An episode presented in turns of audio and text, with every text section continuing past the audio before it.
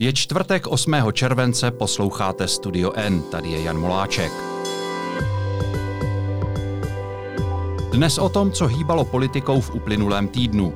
Rušno navzdory dlouhému víkendu bylo především kolem pomoci lidem na Jižní Moravě. Pozornost ale vyvolal také šéf lidovců Marian Jurečka s návrhem krátit důchody vysokým funkcionářům komunistického režimu.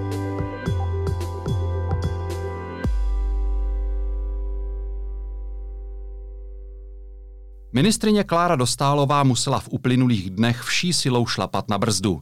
Vysvětlování na sociálních sítích, omluva, mimořádné zasedání vlády, změna vládního usnesení a vystoupení ve sněmovně. K tomu všemu šéfku rezortu místního rozvoje donutila smršť kritiky. Zvedla se poté, co vláda uveřejnila podmínky dotačního programu Živel. Vyplývalo z nich, že chce pomoct lidem postiženým tornádem krátit o příspěvky, které dostali z veřejných sbírek. Ministrině tvrdí, že to vláda v úmyslu neměla, že prý jen úředníci špatně sformulovali dokument. O tomto a dalších politických tématech budu mluvit s reportéry deníku N Honzou Tvrdoněm, vítej. Ahoj. A trojici Janů v dnešním studiu N doplňuje další redakční kolega Jan Virnicer. Ahoj, vítej i ty. Ahoj, díky za pozvání. Proč to vládní usnesení vyvolalo takovou bouři nevole? Honzo, Honzo Tvrdoni. Ta odpověď je poměrně na snadě. Po té eh, vlastně velmi tragické události, která se porovnala eh, malebnými obcemi na Slovácku, tak se vzedmula obrovská vlna solidarity. Lidé vybrali mezi sebou více než jednu miliardu korun na příspěvcích právě pro eh, postižené lidi pro obce a právě o tady tuhle část, nebo tahle část mohla být trošku vlastně umenšena jako na té samotné pomoci, která by šla těm konkrétním lidem. Ten vládní program evidentně trpěl nějakými jak to říct, no, paní ministrině by řekla výkladovými nejasnostmi, opozice se spíš kloní k tomu, že vláda prostě udělala chybu, nebo to napsala tak záměrně špatně, tady tuhle věc, no tak je, je to tak, jak jsi to popsal. No. Každopádně došlo ke změně toho usnesení a nyní už uh, vlastně lidé mají jistotu, že ty dary, které byly vybrány jako v nebývalé míře, ta jako míra solidarity, která se strhla, ta vlna byla vlastně stejně nebývalá jako ta samotná událost, když to řekneme takhle trošku nadneseně, tak uh, nyní mají jistotu, že právě nebude ta pomoc tak trošku jako, jako umenšena právě o nějakou vládní neschopnost nebo vládní uh, špatně nastavená pravidla. Já jsem zaznamenal příspěvky na sociálních sítích, kde lidé vlastně vyjadřovali názor, že pokud by to tak zůstalo, tak že ty sbírky by vlastně nebyly na ty postižené obce nebo na ty postižené občany, ale vlastně by občané sponzorovali vládu. Je to tak, eh, Honzo Věrnice? Tak to je vždycky otázka výkladu, eh, kam kterou tu finanční peněžní škatulku posuneme a jak, jak si ji pojmenujeme. Ale k tomu, co říkal vlastně Honza před chvílí, tak eh, tam vlastně není moc prostoru pro to, co se mohlo stát. Tam prostě buď to, buď to byl úmysl z vládní strany, a nebo to byla špatná práce a špatně, každopádně obojí. Jako, buď máme vládu, která chtěla ušetřit na svých občanech a řekla si, že když už teda vybrali něco lidé, tak vláda tolik dávat nemusí. No a nebo tam na vládě nedokážou správně napsat usnesení tak, aby fungovalo tak, jak chtějí. Dejme slovo i přímo ministrině Kláře Dostálové. Ona poskytla deníku N rozhovor, poslechněme si, co v něm také zaznělo. U těch darů tam opravdu jde o nedorozumění. Vláda nikdy neměla v úmyslu odečítat dary. Ani tam slovo dary v nařízení není, jsou tam veřejné sbírky a kolegové tím mysleli jenom, aby bylo jasné, že nemůžete jednu fakturu hradit jako z několika zdrojů. Jak na vás to vysvětlení působí? Samozřejmě jako chápat to jde různě, ale eh, vlastně zkušenost eh, s vládními usneseními za poslední měsíce a rok nám ukázala, že eh, tohle vysvětlení není úplně tak důvěryhodné. I když si řekneme, a zmiňoval to Honza, že vlastně obě ty možnosti, buď to byl záměr, nebo to byl omyl, jsou špatné, tak i když vlastně jako vládu nebudeme podezírat, že v tuhle konkrétní situaci chtěla ušetřit na té pomoci, já si spíš myslím, že to byla chyba a právě, že to možná dokládá ta neschopnost vlády, kterou vlastně vidíme třeba u nejvyššího správního soudu. Prohrává vlastně, nebo jedno opatření za druhým je schazováno nejvyšším správním soudem, i když ex post, nebo je sledáváno prostě nezákonným, protože vláda není schopná ho napsat jako správně. A tady tenhle přístup k vládnutí, který vlastně trochu působí, že je takový twitterový, jo, jako na, na, najdeme nějakou věc, tak rychleji musíme Pittsburgh vyřešit, kdybych to řekl úplně natvrdo tak eh, možná přispívá tady k těm chybám. Samozřejmě na druhou stranu ta událost byla opravdu jako nebývalá. Jo? Tady asi pořád i, i tady tyhle programy, které obecně můžeme považovat za nějakou pomoc po živelných pohromách, tak jsou asi jako stavěné na trochu jiné události. Jako, jako nejčastěji v Česku se potýkáme s povodněmi a to už asi jako nějak řešit umíme. A ten aparát taky jako úřednický v téhle konkrétní situaci se prostě něco nezvládlo a možná je trochu zarážející, že to jako prošlo vládou, aniž by si tam toho vlastně kdokoliv všiml. Vlastně paní ministrně jako navrhovatelka té věci nebo kdokoliv se členů vlády, když pro to hlasovala vláda jako celé. Pokud bychom věřili tomu vysvětlení ministrině Dostálové, že šlo o nedorozumění, o čem by to svědčilo? Honzo, ty už si to e, nakousl, ty jsi řekl, že obojí je vlastně špatně. Já připomenu možná to, že podmínky toho dotačního programu především četly stovky a tisíce lidí v extrémně těžké životní situaci, e, přišli o střechy nad hlavou. Poslední, co potřebovali, bylo asi to, aby je vláda znejisťovala nějakými eh, podobnými, e, řekněme, různě interpretovatelnými formulacemi. Souhlasíš? Pokud člověk nemá střechu nad hlavou a přemýšlí, jakou plachtu tam zrovna natáhne a co bude večer jíst, protože má vytopený celý byt nebo dům, tak eh, samozřejmě ta vládní nejistota mu úplně nepomůže. Na druhou stranu my se možná časem teďka dostaneme k tomu, jaký to může mít vliv na, řekněme, politické preference stran a tam asi ti už můžu předeslat takhle, že ten vliv eh, na volby, které jsou za tři měsíce, nemusí být takový, jak si teď možná malujeme, když, když si někdo říká, že, že prostě takhle už nikdo nebude moc toho Babiše volit, když použiju argument některých lidí. No, tak úplně nebude, no, protože do voleb je ještě daleko a přece jen ti přímo zasažení jsou, eh, řekněme, ne úplně rozhodující politická síla z hlediska jejich počtu. Já možná ocituju z těch podmínek dotačního programu Živel, nebo eh, tu konkrétní podmínku, která vyvolala eh, takový poprask, která v tom původním znění vlastně vypadala takto. Maximální podpora se vypočítá jako rozdíl mezi celkovými náklady na obnovu nebo pořízení, myslí se tedy nového obydlí, výší jiné podpory státu a příjmem z veřejné sbírky. Ten příjem z veřejné sbírky tam jednoznačně byl do té doby, než, než eh, vláda to, eh, ten text změnila. Lze to vůbec chápat jinak, než tak, jak to pochopil asi úplně každý, kromě ministrině Dostálové a řekněme členů vlády? Já jsem to pochopil stejně tak jako ti kritici, kteří, eh, kteří se začali obávat toho, že vláda chce ušetřit nějaké peníze. Samozřejmě, když, když se vláda dostala do té situace, do které se dostala, tady s tím usnesením, tak vlastně už ten prostor pro nějaké zmírnění škod, nějaký damage management eh, neměla úplně velký, takže potom asi ministrině Dostálová musela říct to, co řekla.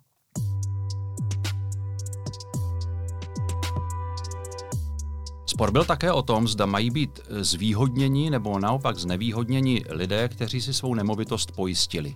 Nakonec vláda rozhodla o takové, řekněme, střední variantě, kdy si pojištění majitele započítají jen 70% toho pojistného plnění, nikoli v celé. Je to rozumný kompromis? No, já to asi nejsem schopen úplně posoudit. Eh, paní ministrině řekla v rozhovoru eh, s naším kolegou Štěpánem, že Zkrátka jsme se tak dohodli s Českou asociací pojišťoven. Bylo řečeno 70, tak je to prostě 70. Je to, řekněme, nějaké vysvětlení. Vlastně i hned po té události, která se stala, tuším, ve čtvrtek před minulý týden, tak v neděli byla ministrně financí paní Šilerová v otázkách Václava Moravce a tam už oznámila, že jako se bude brát za to, aby i lidé, kteří nebyli pojištění, vlastně jim to bylo kompenzováno. Ano, na jedné straně můžeme argumentovat jako dlouhodobou zodpovědností, že člověk si jako pojišťuje dům, pojišťuje si majetek. Na druhou stranu jako je asi nepředstavitelné, že by jako vláda, tím spíš tahle vláda, tím spíš tři měsíce před volbama, jako ty lidi, kteří vlastně pojištění nebyli, tak jim dala nějakou základní pomoc a nechala jako to tak že to stačí. Tam asi ta kritika nesměřovala tak úplně na to, že by lidé, kteří nebyli pojištění, eh, nedostali tu dotaci dvou milionovou a možnost té eh, další půjčky výhodně úročené, jako spíš na to, že lidé, kteří pojištění byli, eh, by měli mít nárok na to též a vlastně by si třeba nemuseli tu půjčku brát v takovém, nebo ten úvěr brát v takové výši. A to by vlastně byla ta výhoda plynoucí z toho pojištění nedávalo by to větší smysl, protože i někteří politici, konec konců i někteří politici z těch eh, obcí mluvili o tom, že to může působit demotivačně. Eh, konec konců i ministrině spravedlnosti Benešová řekla, cituji, návrh do budoucna může demotivovat od odpovědného přístupu k majetku. Není to pravda? Tak ta úvaha se jako bez pochyby nabízí, ale vláda asi si uh, jako spočítala nebo řekla, že teď aktuálně v téhle jako vyhrocené době ostře sledované právě po téhle události, tak blízko voleb asi nebude řešit úplně nějaké dlouhodobé nastavení nebo uvažování společnosti a bude spíš jako o tom jako jasné benefitu, který je teď a tady. Když už jsme u těch voleb, tak Honza Věrnicer už řekl, že eh, to na jejich výsledek nebo na eh, předvolební preference podle něj nebude mít až tak velký vliv. Eh, co si myslíš ty, eh, Honzo Tvrdoni, protože ty v naší redakci si tím odborníkem, který sleduje předvolební průzkumy, předvolební analýzy. Eh, pokud se nepletu, tak ta poslední čísla, o kterých si psal, tak pocházela ještě z období před tornádem. Jak tornádo a zejména reakce vlády s těmi předvolebními průzkumy může zamíchat? Může s nimi zamíchat nějak dramaticky? Já bych tady souhlasil v zásadě s Honzou, že ta samotná událost jako asi nebude mít úplně zásadní dopad na výsledky voleb. My vidíme, že nyní dochází k nějakým trendům vlastně ve změnách podpory, že hnutí ano posiluje, Piráti starosty naopak padají spolu, také mírně posiluje a pak roste přísaha. Ale to jsou věci, které jako s tímto nádem nejsou úplně jako společné, řekněme. Máme jeden volební model, to byl Median, který přisuzuje hnutí ano 26%. Co je důležité, tak i v něm hnutí ano posiluje a jedno z možných vysvětlení, kteří tam výzkumníci uvádí, je právě jako to tornádo. Ale mhm. je to jedna z mnoha věcí další, jako že skončila pandemie, druhá, že se prostě omezují restriktivní opatření, přichází léto, očkování, prostě tady ty uh, vlastně okamžiky ne, nebo věci zalité sluncem, jak to asi Andrej Babiš jako plánoval. Ale obecně můžeme říct, že ty živelné katastrofy jako většinou pomáhají vládním stranám. To je vlastně moment, který je pozorovatelný dlouhodobě, jako to jsme viděli vždycky u povodní, kdy se vládní politici vydávali na ta místa. Můžeme připomenout povodně před volbami 2006, kdy Jiří Paroubek objížděl ta, ta místa, fotil se tam v obleku, v kravatě a sohnutým lincem na košili u nějakých povodňových rází. To je krásná fotka, doporučuji všem, všem našim posluchačům, aby si ji dohledali. Jako, asi, asi jako taková věc a včetně té reakce vlády, jak se o ní bavíme, že jako byla chybná, tak to vládě podle mě neuškodí vůbec. Na to si lidé úplně nebudou pamatovat za, hmm. za dva týdny, ne tak za dva měsíce. Hmm. Opozice vládu pochopitelně kritizuje, chtěla dokonce zařadit pomoc lidem po tornádu jako mimořádný bod na jednání sněmovny, ale neuspěla. Postupuje v tomto opozice podle tebe strategicky správně? Je projednávání ve sněmovně tím, oč měla usilovat? A nebo může vůbec opozice dělat něco zásadně jiného, nebo vůbec něco dělat? Když nepočítám takové ty první reakce, kdy tam samozřejmě opoziční politici také jeli pomáhat a podobně. Hmm. Já bych to možná rozdělil na dvě části, jednak jako obecně ta role opozice. Máme například viditelného hejtmana Jihomoravského kraje, pana Grolicha, který vlastně by zástupce opoziční strany lidovců, který si v té situaci vede velice dobře. Myslím, že je jako konsenzuálně hodnocen jako že tu situaci zvládá výborně, což jako mu může osobně pomoct v nějaké dlouhodobé kariéře, řekněme, ne, ne teď krátkodobě. A pak je druhá věc, to je ta reakce opozice třeba na ten uh, případ uh, toho dotačního titulu. A z mého pohledu ta reakce je taky správná, protože opozice přece jen potřebuje uh, vlastně teďka využít každé větší téma, které je medializované, které je sledované k tomu, aby prostě nějak artikulovala vlastně své připomínky k tomu. Je to vlastně další střípek do toho narrativu. Vláda nezvládá to manažerství, nezvládá jako zprávu státu, což je věc, kterou, to je taková ta výkladní skříň Andreje Babiše. Podívejte se, já jsem skvělý manažer. A když tady máme jako další případ toho, že vláda něco v úzovkách jako trochu zvorala, tak je to prostě pro opozici výborná příležitost to opět připomenout. Byť samozřejmě, jak říkáme, ten dopad to mít nemusí, ale vlastně ta mediální realita a ta politická realita je taková, že se tomu vyhnout nejde a myslím, že v zásadě opozice v tomhle postupuje správně.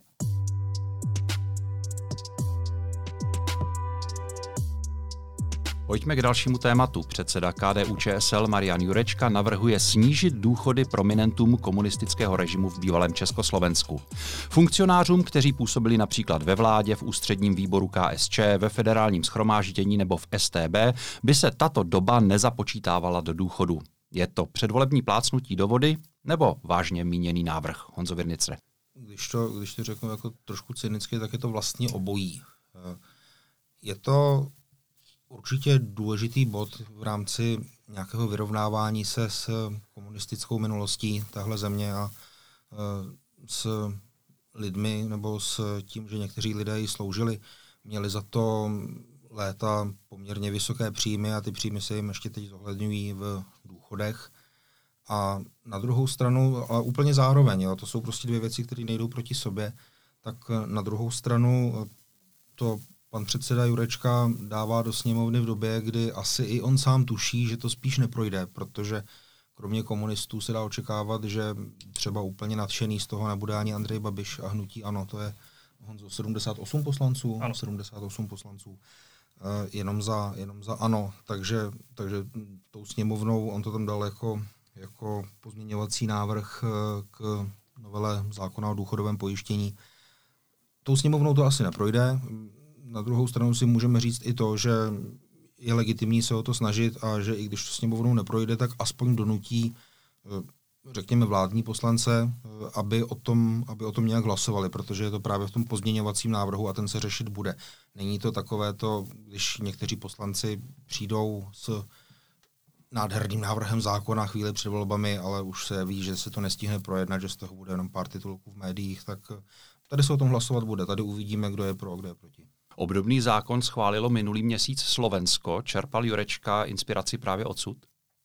čerpal v odůvodnění, které k tomu eh, vlastně vypracoval, nebo jeho tým vypracoval, tak jsou některé pasáže převzaté přímo z, řekněme, slovenské inspirace. Hmm. Přeložené.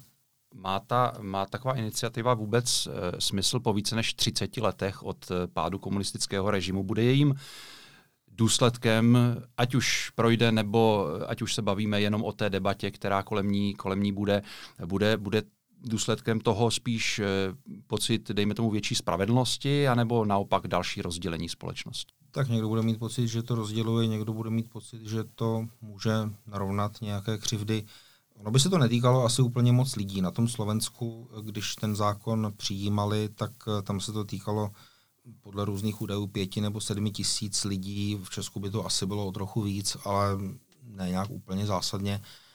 A Evropský soud pro lidská práva, který se tím zabýval, protože někteří ti dotčení eh, komunističtí důchodci, když to řeknu, když to řeknu trochu ošklivě, tak uh, ti lidé se na něj obrátili, že to, že to není v souladu s právem a Evropský soud pro lidská práva řekl, že vlastně to vyrovnávání se s komunistickou minulostí může v různých zemích trvat různě dlouho, i hodně dlouho a že třeba i 20 nebo 30 let poté eh, je doba, kdy prostě stojí za to eh, nějakou změnu udělat, pokud to ten stát udělat chce, že na to ten stát má právo akorát, že teda nesmí to udělat tak, eh, že by ty lidi zbavili peněz a oni by neměli co jíst. Honzo Tvrdoní, pomůže to lidovcům, potažmo trojkoalici spolu, e, již jsou součástí, protože minimálně se ten návrh objevil v médiích, mluví se o něm, konec konců my se o něm tady bavíme. E, svědčí to o tom, že se Jurečkovi podařilo něco, co se podle řady komentátorů v poslední době nedaří například Pirátům, totiž prosadit se ve veřejném prostoru s vlastním návrhem, s vlastním tématem, nereagovat jen na to, s čím přicházejí soupeři, být ofenzivnější, nenechat se tlačit pouze do defenzívy. To jsou vlastně dvě otázky na jednou. A k té první, jestli to pomůže koalici spolu nebo lidovcům, já si myslím, že jim to neuškodí. Je to prostě téma, kdy opět mobilizují své voliče, kteří by nejspíše ten hlas už dali jim, ale je, je, je možné jako zaujmout třeba některé vlažnější voliče hnutí stan, kteří inklinují právě k pravici a mají obecně nějaký, řekněme, antikomunistický jako, jako vnímání nebo mají jako nějakou Eh, řekněme, větší náhled na, na minulost jako, jako kritickou, jo, na to období před rokem 89. To je, to je jedna věc, ale jako, že by vyloženě přetavovali hlasy od někud jinut, než právě od té druhé koalice, to si nemyslím. A myslím, že to ani není úplně cílem toho, toho, toho zákona eh, nebo toho, toho pozměňovacího návrhu. A druhá věc, jestli je to eh, téma, které se vlastně jim daří nastolit oproti tomu, že se to nedaří Pirátům, tady bych řekl, že ano, že je to tak. Byť je to vlastně otázka, a jak zmiňoval Honza, nebude se to týkat moc lidí, ne, ne, nejde vlastně o moc peněz, jo, z pohledu rozpočtu to budou jako, jako drobné výdaje, tak je to vlastně jako symbolicky velice silná věc, což v politice je vlastně ale důležité, že politika je hodně o emocích, symbolech a o tom, jako jak dokážete zaujmout, vlastně je to o tom, že říkáte lidem, já si myslím tohle, já jsem takový, zastávám takové hodnoty, pojďte se mnou. A mám pocit, že právě to se Pirátům úplně nedaří, že spíš jsou ta, ta témata, která nastolují nebo o kterých se baví, jsou hodně taková technicistní a ne, není tam právě už takové to nadšení jako pro jejich voliče, jako, jako měli dřív. Aspoň tak to čtu já. Andrej Babiš nicméně Piráty dosud eh, pokládal za svého hlavního soupeře, soudě tedy alespoň podle toho, kam směřovaly jeho útoky. Může se to změnit, pokud bude pokračovat ten trend, který vidíme v posledních týdnech, to znamená eh, posilování té druhé opoziční koalice, to znamená koalice spolu. Měla by se ODS, TOP 09 a e, lidovci připravit na to, že další Babišova ofenzíva už může být namířená proti ním? Já si to osobně úplně nemyslím a to ze dvou důvodů. Jedním z nich je, že ta koalice Pirátů se starosty podle mě ještě čítá některé voliče, které by mohl přímo předáhnout Andrej Babiš, respektive ten tábor, který by mohl spolupracovat s Andrejem Babišem, tedy například přísah Roberta Šlachty. Ta podle mě může ještě verbovat nějaké protestní voliče mezi Piráty, případně některé voliče mezi starosty a nezávislými. Oba subjekty této koalice mají jednu charakteristiku. Mají hodně vlažných voličů, jsou vlastně druhou volbou pro velké množství lidí, ale nemají až tak pevné to voličské jádro. Takže vlastně je tady velká část lidí, která se ještě může někam odloupnout. Navíc uh, při minulých volbách se třeba jenom v posledním týdnu rozhodovalo, komu dá hlas asi 40% lidí, takže máme pořád vlastně spoustu času na to, aby Andrej Babiš právě lovil voliče i jinde. Ale samozřejmě může to platit i naopak. Uvidíme, co se stane v září. Doufujeme, že se nevrátí pandemie, ale, ale uvidíme. No a ten druhý důvod je, že z mého pohledu koalice spolu, a tak si to vlastně možná myslí Andrej Babiš nebo část nutí ano, si možná myslí, že částečně by některé strany mohly být potenciálními koaličními partnery, respektive nemá úplně tak důvod jako na ně útočit. Vidíme to v posledních týdnech, dal několik rozhovorů pan uh, hejtman Ivo Vondrák, což je vlastně i poslanec hnutí ANO, je to volební lídr hnutí ANO, největší baště hnutí, ano, nebo v jedné ze dvou největších bašt eh, na Severní Moravě, který vlastně říká, vraťme se trochu k té pravicovosti, já nemám problém s ODS, vládnu s ní právě tady na kraji a je to vlastně fajn. ODS říká, že s Andrejem Babišem nikdy nepůjde, nebo nepůjde určitě po těchto volbách, ale možná si premiér nechává tak trochu otevřená zadní vrátka. Plus, a je tu ještě jedna věc z mého pohledu, ty útoky na Piráty se starosty jsou takové, že Andrej Babiš si tak trochu hodnotově přitahuje ty vlastní voliče, že ukazuje, zejména jako seniorům. Já nepřipustím ty změny, já nepřipustím tady žádný extrém, něco neznámého, něco, co vy nechcete. Jako jsme, jsme Češi, jsme tady doma, máme tady ten náš, tu naši kotlinu a jako nechme to tak. A právě ta, ta jinakost Pirátů, myslím, že je velice dobrým terčem právě pro Babiše, aby si to vlastní stádu v uvozovkách, a to nemyslím vůbec nějak špatně, obhospodařoval. Politická témata uplynulých dnů se mnou ve studiu N probírali reportéři deníku N Jan Tvrdoň. Díky za tvůj čas i odpovědi. Já děkuji, hezký den. A Jan Věrnicer, díky tobě. Díky a někdy naslyšenou. Podcasty věnované politickému dění vysíláme i o prázdninách každý čtvrtek. Během červencové dovolené Filipa Titlbacha si do něj kolegy z redakce Deníku N budu zvát já a budu rád, když si na Studio N uděláte čas i vy. Příští týden také začíná náš seriál předvolebních podcastových rozhovorů s lídry politických stran. I na ty vás samozřejmě velmi srdečně zvu. Detaily budou vždy na sociálních sítích a dalších informačních kanálech Deníku N. A teď už jsou na řadě zprávy, které by vás neměly minout. Premiérem Andrejem Babišem se dnes schází jihomoravský hejtman Jan Grolich z KDU ČSL. Podle něj je třeba z desetinásobit sumu, s níž vláda počítá na pomoc lidem a obcím postiženým tornádem. Americký právník Rudy Giuliani nesmí profesně působit ani ve Washingtonu. Výkon advokacie mu už minulý měsíc zakázal také stát New York. Důvodem jsou jeho lži ohledně výsledku prezidentských voleb 2020, které pronášel před soudy. Češi, kteří za sebou mají plné očkování, nebudou od pátku muset po návratu do republiky podstupovat test ani karanténu. A to bez ohledu na zemi, ze které přicestují. Bude stačit vyplnit příjezdový formulář, sdělil to ministr zahraničí Jakub Kulhánek. Pokud se sociální demokracie nedostane na podzim do sněmovny, její předseda Jan Hamáček skončí v politice. Vicepremiér a minister vnitra to řekl serveru aktuálně.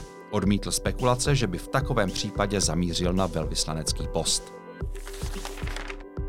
Šéf Mezinárodního olympijského výboru Thomas Bach jedná v Tokiu o organizaci olympiády. Japonsko znovu vyhlásilo nouzový stav kvůli koronaviru. Ten bude platit i během sportovního svátku. Ve hře je především uzavření olympijských sportovišť pro diváky.